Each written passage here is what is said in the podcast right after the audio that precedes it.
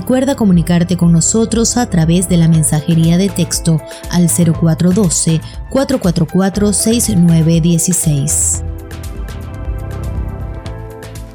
Muy buenos días tengan todos, que Dios les bendiga grande y poderosamente. Quien les habla su pastor, amigo y consejero Carlos Villegas. Sean todos bienvenidos a este hermoso programa, Una cita con la vida.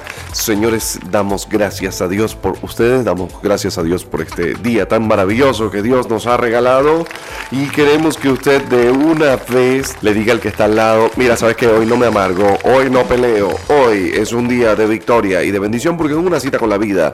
Lo único que queremos es que usted vuelva a vivir, vuelva a sonreír, vuelva a pasarla bien, vuelva a lo que realmente Dios le llamó desde el principio. Entonces, el tema del día de hoy es confianza desobediente. Escuche bien, una confianza desobediente y se va a ubicar en Primera de Samuel capítulo 13 versículos, a ver, puede leer el capítulo completo, pero es desde el 6 en adelante. Pero primera de Samuel capítulo 13, confianza desobediente. Agarre, como, dice, como decía mi abuelo, agarre ese trompo en la uña de una vez porque la cosa se va a poner hermosa. Primera de Samuel, capítulo 13, versículo 6 dice, cuando los hombres de Israel vieron que estaban en estrecho, porque el pueblo estaba en aprieto, se escondieron en cuevas, en fosos, en peñascos, en rocas y en cisternas. Y algunos de los hebreos pasaron el Jordán a la tierra de Gad y de Galaad, pero Saúl permanecía aún en Gilgal.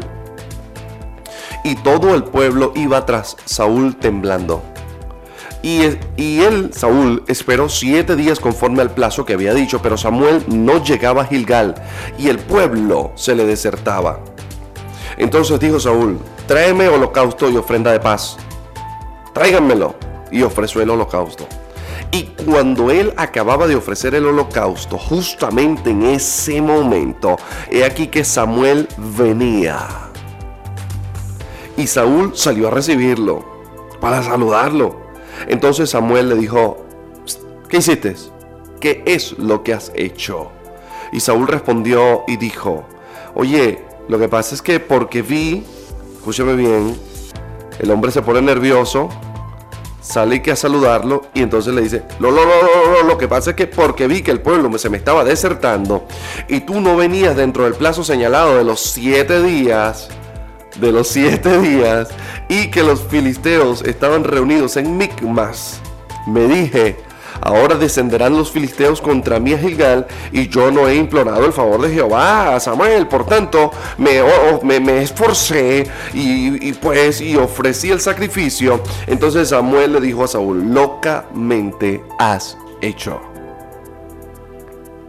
No guardaste el mandamiento de Jehová tu Dios que él te había ordenado pues ahora Jehová hubiera confirmado tu reino sobre Israel para siempre, mas ahora tu reino no será duradero. Jehová se ha buscado un varón conforme a su corazón, el cual ha designado para que sea príncipe sobre su pueblo, por cuanto tú no has guardado lo que Jehová te mandó. Y levantándose Samuel subió Gilgal a Gabaá de Benjamín. Para ponerlos en contexto, ya Saúl había sido un ungido rey, estamos hablando de que apenas habían pasado dos años de su eh, reinado Estamos hablando de al menos en el 1038, 1035 antes de Jesucristo. Súper importante porque ya estaba instaurado Saúl como rey, ya habría librado una primera batalla, pero en esta ocasión su hijo Jonatán eh, subió contra una de las guarniciones de los filisteos. Para ese momento, la situación política que se desarrollaba en Israel era que Israel estaba bajo el gobierno, bajo el estaba subyugado, por así decirlo, por los filisteos. Tanto es así que los filisteos habían eliminado todas las herrerías que habían en Israel y nadie tenía posibilidad de hacer ni siquiera una espada, ni siquiera. Es más, cuando ellos tenían que afilar el asadón o la hoz o cualquier cosa, ellos tenían que ir a, los, a las herrerías filisteas y pagarles a los filisteos para poder afilar los elementos de trabajo. Eso está ahí en la Biblia. Esto es tremendo porque, claro, una estrategia bien diseñada de cualquier filisteo es quitarte las armas espirituales. La Biblia dice que nuestras armas no son carnales, sino espirituales en Cristo Jesús para derribar fortalezas.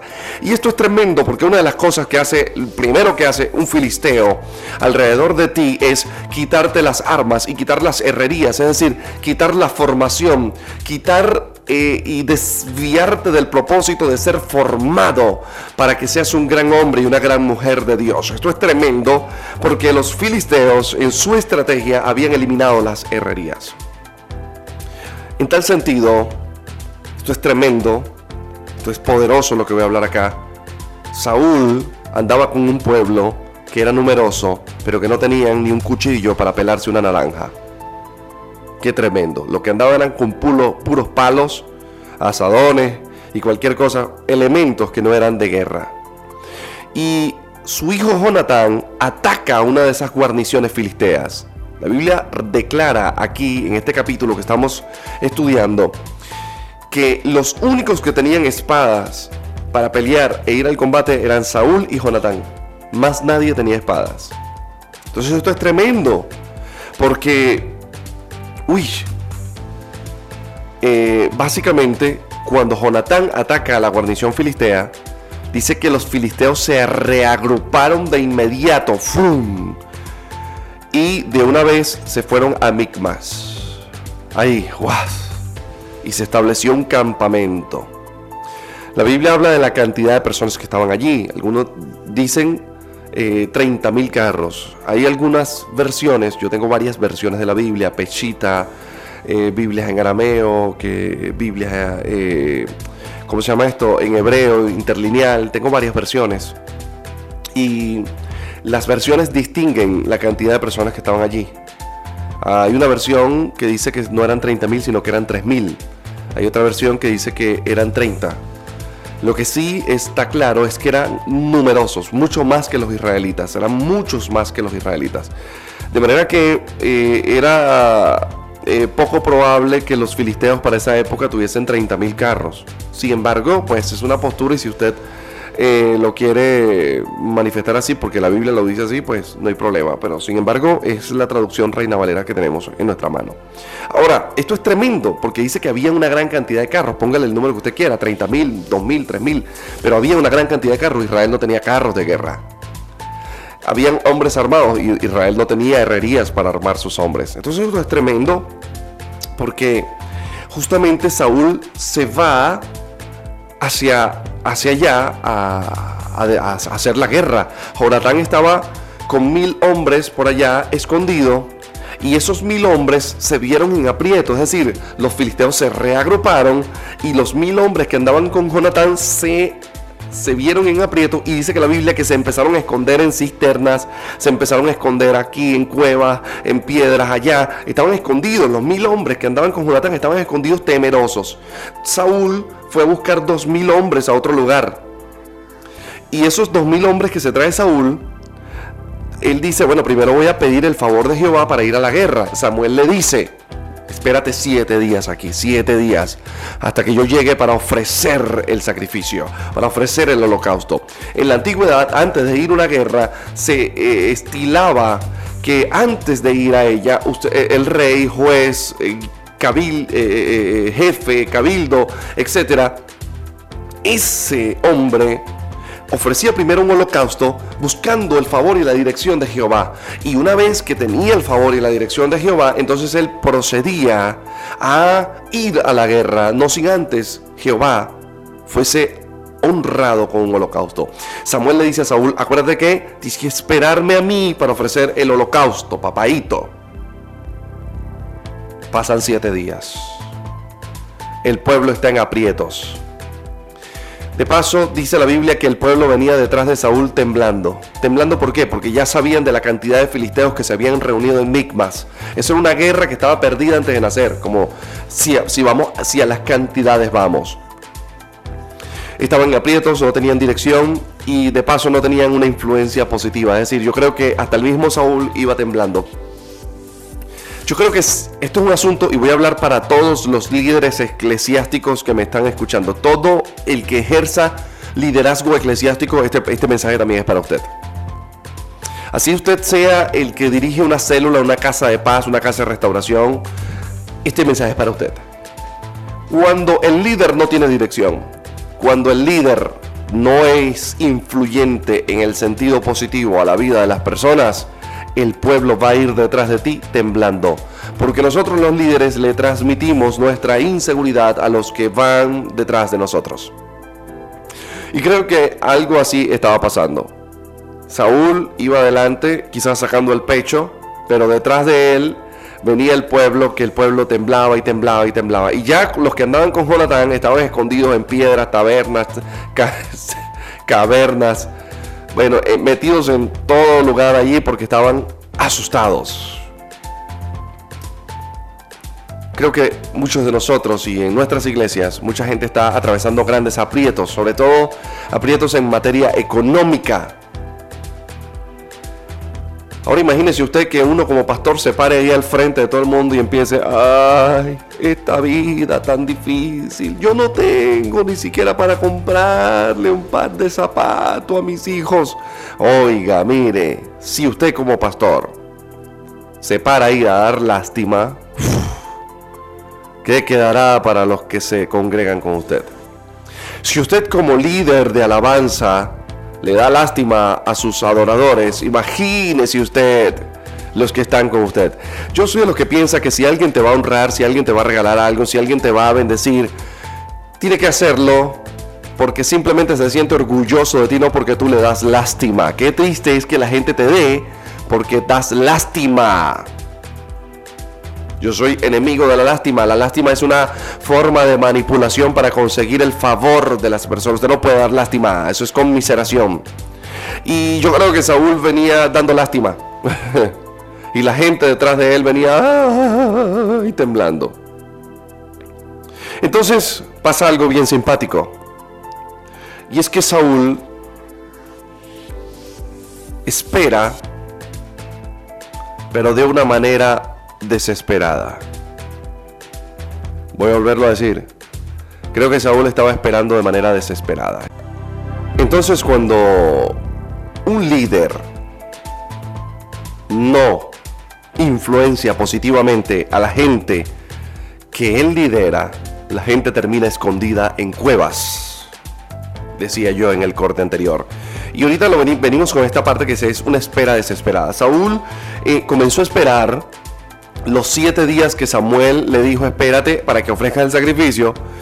Y estaba en medio de la espera, estaba desesperado. ¿Por qué estaba desesperado? Porque el pueblo estaba desertando. Claro, tengo en Micmas una cantidad de filisteos incontable y yo apenas ando con dos mil gatos y se me están desertando, yo me desespero. Y eso es lo que pasa con Saúl. Entró en una espera desesperada.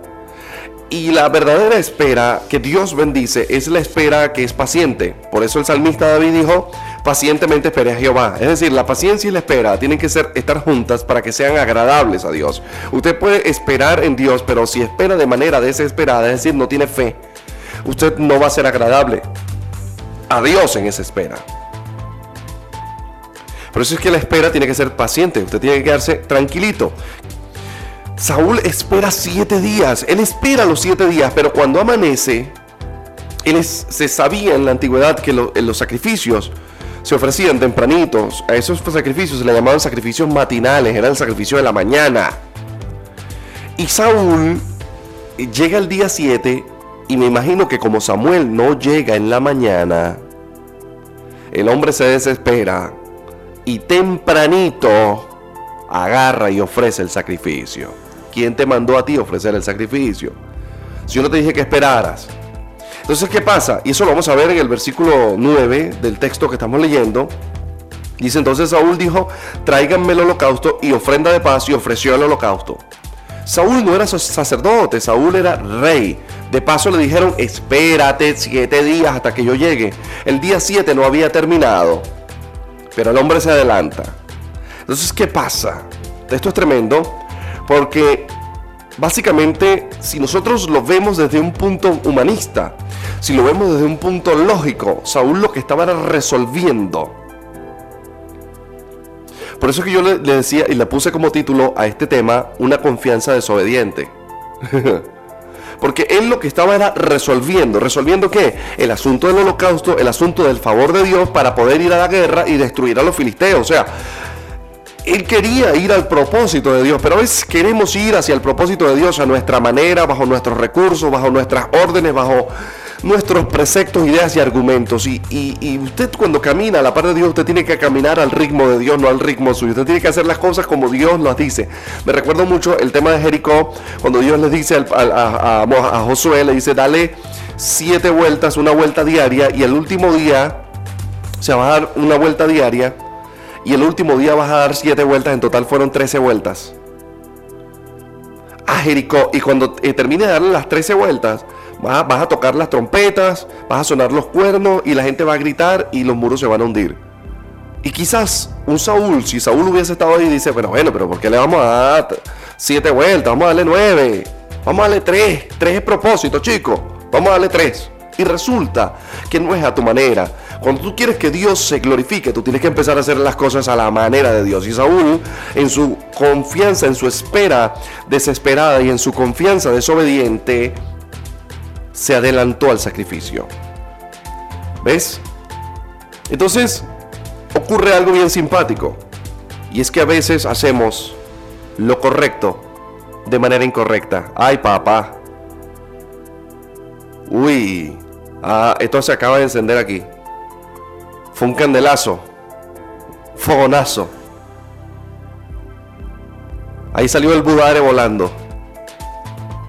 A veces hacemos lo correcto de manera incorrecta. Es decir, hay padres que golpean a sus hijos para corregirlos, pero es lo correcto que lo corrijas.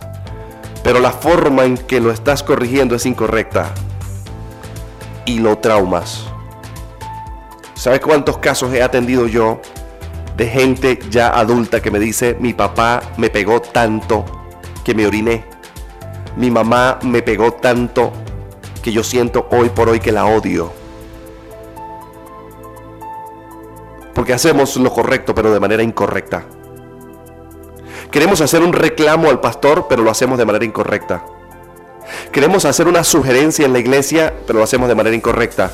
Queremos apoyar al pastor en la iglesia, pero lo hacemos de manera incorrecta. Lo que hacemos es dividirle la iglesia. Queremos que la iglesia hable doctrina, pero en eso de que nosotros eh, queremos que la iglesia hable doctrina, atropellamos a todo el mundo y dividimos la iglesia y, y sofocamos las enseñanzas de un pastor. Porque se puede hacer lo correcto de manera incorrecta. Uy, qué terrible. Es la manera de hacer lo correcto, está incorrecta. No lo que quieres hacer. Saúl quería libertar al pueblo de Dios, porque ese fue el llamado. Cuando Dios llama a Saúl, le dice, porque tú libertarás a mis hijos, el pueblo de Israel, de la mano de los filisteos. Ese fue el llamado de Saúl. Era lo correcto, pero la forma como se estaba desempeñando en hacer las cosas era incorrecta. Y eso es lo que está pasando. Hay pastores que quieren retener a sus ovejas dentro de las iglesias, pero lo hacen de manera incorrecta. ¿Sabe por qué lo hace de manera incorrecta? Porque empieza a hablar de otros pastores, de otros líderes para malponer a otros, para sembrar terror y miedo en sus ovejas, para que sus ovejas no pisen otras iglesias. ¿Qué le parece? Eso es incorrecto. Hay ovejas, hay líderes, hay personas que quieren ayudar al pastor en la iglesia, pero le pasan por encima al pastor. ¿Qué le parece? Un aplauso bravísimo. Mi amigo, estás haciendo lo correcto de manera incorrecta. Toda persona que se pone por encima del pastor y públicamente lo desacredita, hace lo incorrecto. Yo quiero que usted entienda esto, a los líderes estoy hablando. Tráiganme el holocausto. Es incorrecto, amigo, no te corresponde a ti. Le correspondía a Samuel. Hay gente que quiere hacer el trabajo del pastor hay gente que quiere hacer el trabajo del apóstol que le gobierna en la iglesia. Hay gente que quiere hacer el trabajo del anciano que le gobierna en la iglesia. Y le brinca la talanquera sin, sin avisar. Pero yo estaba resolviendo, pastor, es que si, es como usted no lo dice, alguien tiene que decirlo. Le brincaste la talanquera, le vas a dividir la iglesia. Y después que divides la iglesia, dice, yo no sé por qué a mí me trataron así si, si, si, si, yo lo que yo lo que estaba haciendo era lo correcto, si, si, si, si, ahí no estaban pasando, yo, yo, yo, yo, yo, eran unas situaciones que, que se estaban dando en la iglesia y yo lo que hice fue arreglar, arreglar, amigo, dividiste la iglesia, la dañaste. Porque hiciste lo correcto, pero lo hiciste de manera incorrecta. Porque usted, si está en una iglesia, usted tiene que respetar la autoridad que está en esa iglesia. Saúl no entendía que Samuel era su autoridad, que tenía que respetarlo. Espérate siete días. A mí no me importa si es negociable o no es negociable. Yo no te estoy diciendo que el día 7 voy a llegar en la mañana. Yo te dije que voy a llegar en la mañana. Yo te dije que voy a llegar el día 7. Yo no estoy llegando tarde. Lo que no estoy llegando es en la mañana. Te desesperaste, ofreciste el sacrificio en la mañana. Yo estoy llegando en la tarde y te estoy viendo lo que estás haciendo y te estoy preguntando, ¿qué hiciste, chico? Si yo te dije que esperara siete días. Hay gente en las iglesias que no les gusta rendir cuenta. Usted le pide cuenta a las personas y la gente no le gusta rendir cuenta, no les gusta. Y el pastor le dice, hermano, mire, ven acá, este, cuénteme qué hizo en la célula. Bueno, pastor, ahí estamos bien, estamos orando, pastor, después le hablamos. Entonces, epa, ¿qué pasó? Pero ya va. Yo te estoy pidiendo, o sea, es un trabajo eclesiástico. Entonces Saúl tenía este, este mismo problema, era, era un brinco de talanquera terrible. Uy, entonces, en la explicación que Saúl le da a Samuel, le dice, hermano, mira, lo que pasa es que tú no llegaste, o sea, yo no soy el culpable, el culpable eres tú. Recuerda comunicarte con nosotros a través de la mensajería de texto al 0412-444-6916. Entonces, este, esto es tremendo porque hace un momento hablamos en este programa Una cita con la vida de hacer, hacer lo correcto pero de manera incorrecta. Y esto es tremendísimo porque cuando uno hace lo correcto pero de manera incorrecta, básicamente eh, terminas frustrado. Hay gente que, ok, todos entendemos, todos, los, todos lo entendemos, tienes una familia, tienes necesidad, hay que resolver, pero hay que resolver de manera correcta.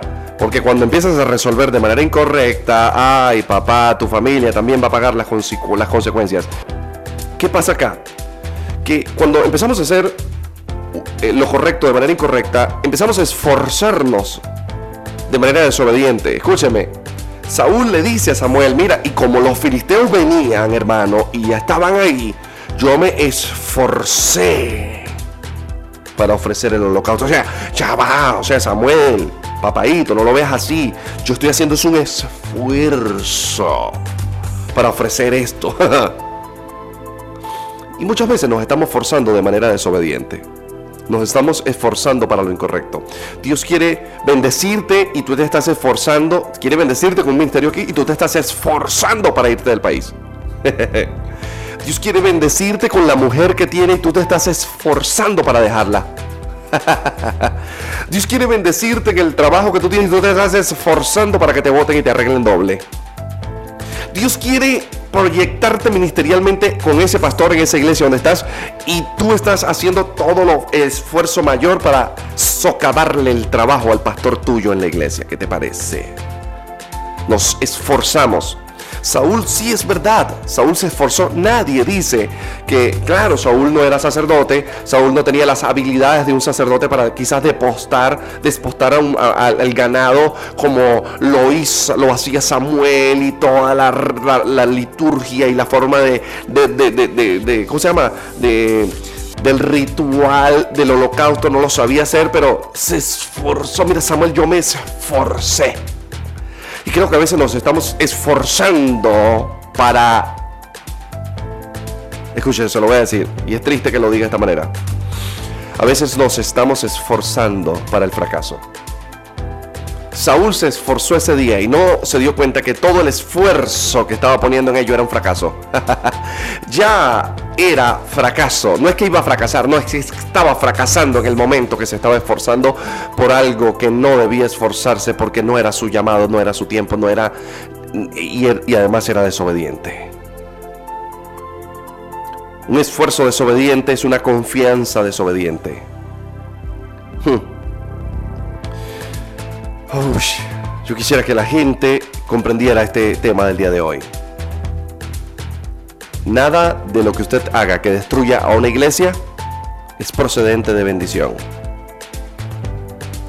Nada que usted haga, querido pastor, que destruya a otro pastor o a otro líder es procedente de bendición. Es un holocausto. Aunque usted se esfuerce, eso está mal.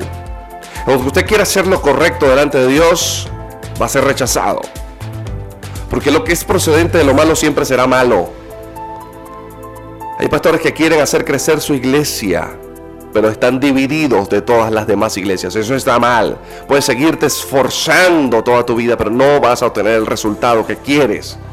Porque una de las cosas que Dios está demandando en este último tiempo es que el sueño de Él se cumpla, es que la iglesia se una. Por eso es tremendo, porque Él afirma que se está esforzando. Y le voy a decir algo, ese esfuerzo que tuvo Él fue procedente del miedo, y es que el miedo hace cosas locas. Y nos hace hacer cosas locas.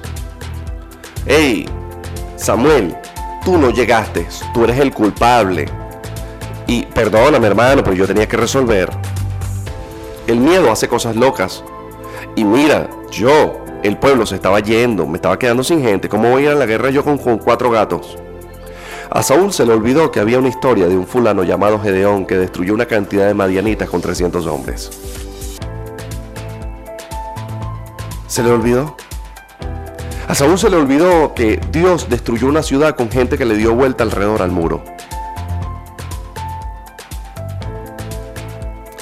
Cuando los pastores, cuando los líderes creen que el éxito de sus iglesias está en la cantidad de personas, está en el hombre, en aquel que tienes en la iglesia que diezma, en aquel que da, en aquel que, que, te apoya, pero que él hace lo que... Cuando tú empiezas a poner la confianza en hombres y le permites a esos hombres hacer lo que quieran dentro de la iglesia, porque esos hombres son los que dan, uy, tienes miedo de la deserción. Cuando un pastor cuando un líder tiene miedo a que la gente le deserte de la iglesia, eso es lo que lo va a perseguir a ese pastor hasta el resto de su día. Se va a morir y estando en la clínica muriéndose, hay gente que se le va a estar yendo a la iglesia. Usted no puede vivir con el miedo, querido pastor, querido líder, querido amigo, que me está escuchando del miedo de que la gente se le vaya de su lado. Usted tiene que hacer lo que tiene que hacer cuando lo tiene que hacer, porque lo tiene que hacer, la gente le guste o no le guste, porque usted tiene que atender, el llamado de Dios. Cuando un hombre atiende el llamado de Dios, la gente le sigue. Cuando un hombre se enfoca en retener a la gente, la gente se le va. Ahí voy a decirlo otra vez. Cuando un hombre se dedica a hacer lo que Dios le dice que tiene que hacer, la gente lo sigue. Y cuando un hombre se dedica a retener la gente por cualquier medio, la gente se le va. Porque ese hombre empieza a manipular, ese hombre empieza a mentir, ese hombre empieza a hacer grupos por aquí, grupos por allá, ese hombre empieza a armar toda una una locura a su alrededor y esa estructura se le cae encima porque el temor que tiene le va a perseguir y usted tiene que aprender algo. Usted no puede ser un pastor, un líder que tiene el temor de la deserción. Saúl temió la deserción del pueblo, lo que lo llevó a ofrecer el sacrificio desesperadamente y de paso algo que no le correspondía. Lo que lo llevó a hacer algo que no le correspondía fue el temor a que la gente se le estaba yendo. Y creo que muchos de nosotros como líderes, cuando vemos que la cosa nos pone difícil, empezamos a hacer cosas locas.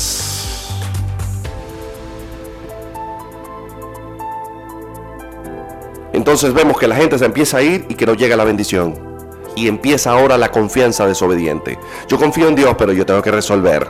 Yo confío en Dios, pero yo voy a ver cómo retengo. Yo confío en Dios, pero yo voy a hablar mal de alguien. Yo confío en Dios, pero yo voy a destruir esto. Yo confío en Dios, pero yo me voy del país. Yo confío en Dios, pero me voy a divorciar. Yo confío en Dios, pero yo voy a ver cómo robo aquí en el trabajo. Yo confío en Dios, pero voy a ver cómo digo cuatro groserías y le pongo un parado. Yo confío en Dios, pero voy a hacer lo que a mí me da la gana. Eso fue lo que pasó con Saúl. Gente que confía en Dios, pero que al mismo tiempo es desobediente porque hace lo correcto, pero de manera incorrecta. Ay Dios.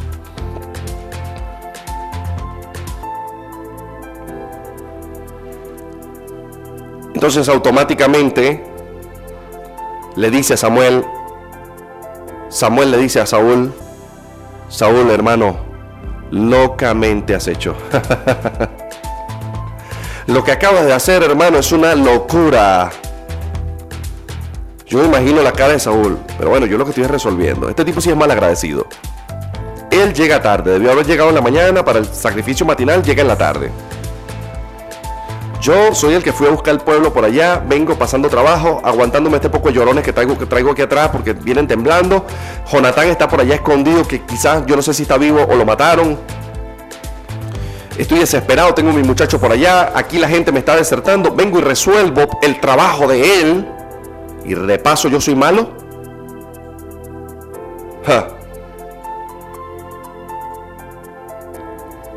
Oye, qué tremendo. Entonces Samuel le dice, tú lo que acabas de hacer, papadito, es una locura.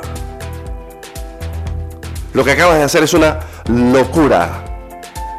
Cuando usted hace cosas que Dios no le está diciendo que haga, eso es una locura.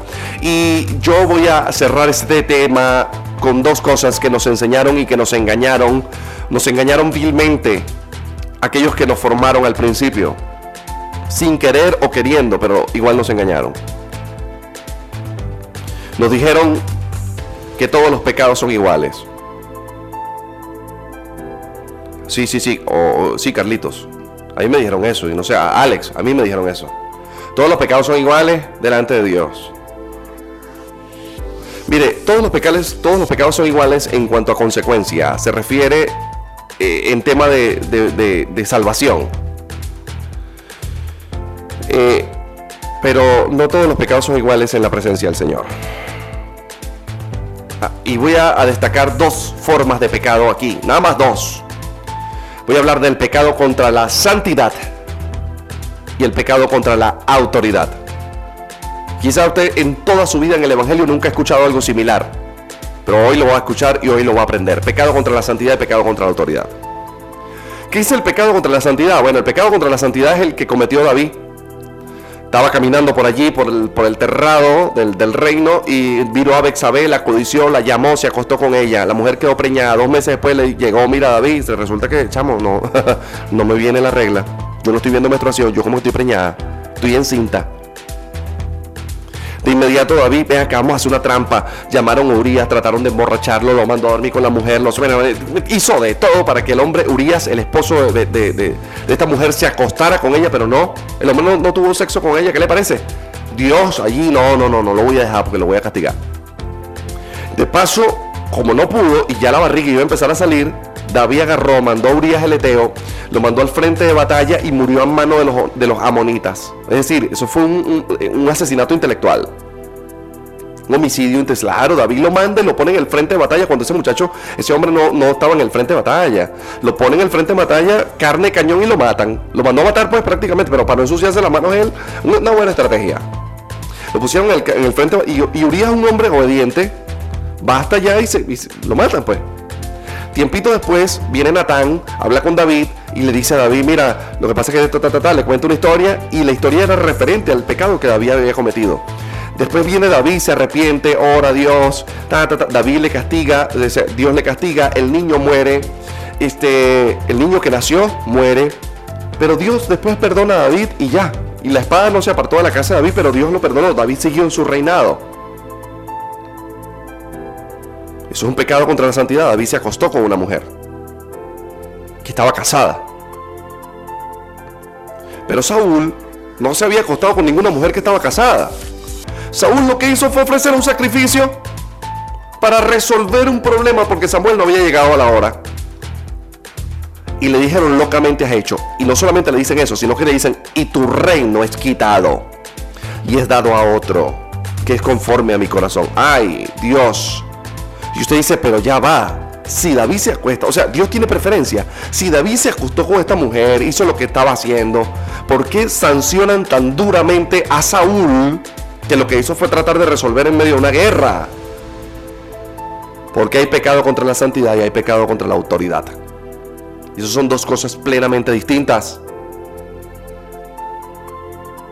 Le voy a poner otro caso. Moisés, 40 años llevó al pueblo de Israel por Egipto por el desierto en la salida de Egipto.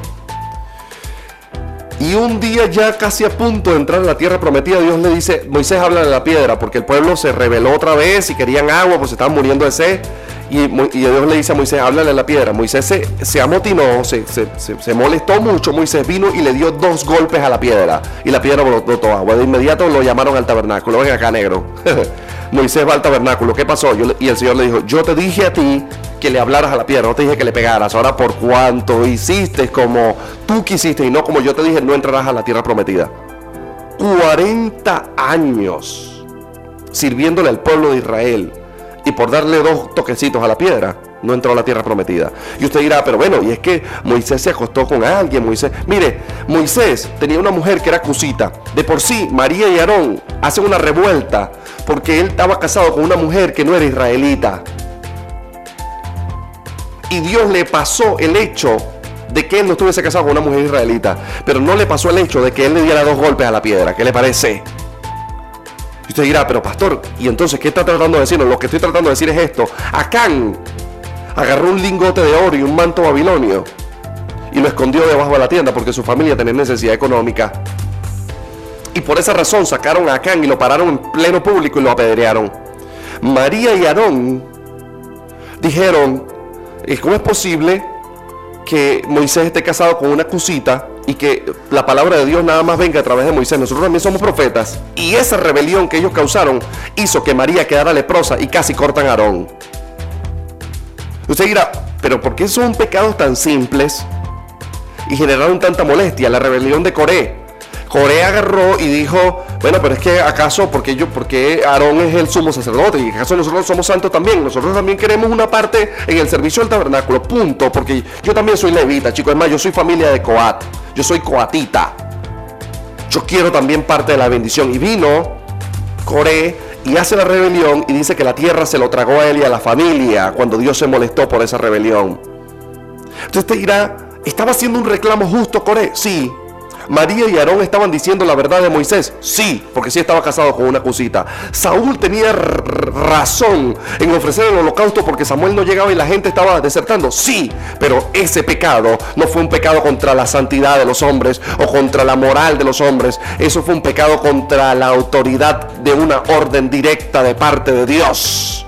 Y cuando usted le brinca la talanquera a Dios, Dios no le da segunda oportunidad. Hay pecado contra autoridad y hay pecado contra la santidad. Y hay hombres en las iglesias nuestras condenamos más fuertemente a aquel que se acuesta con, con una mujer, aquel que adultera, aquella mujer que falla a su esposo. Los ponemos por allá, los execramos, los humillamos. Y aquellos que pican contra la autoridad en la iglesia, que te dividen la iglesia, que se visten de líderes que supuestamente te apoyan en el trabajo eclesiástico pero que te socavan el trabajo, que se te montan encima, que pasan por encima de tus decisiones. A esos les damos oportunidad y los tratamos como unos anillitos de oro, mientras que aquellos que han pecado contra la santidad los desechamos. Y cuando la verdad es que aquellos que se levantan contra la autoridad no deberían de trabajar en el liderazgo.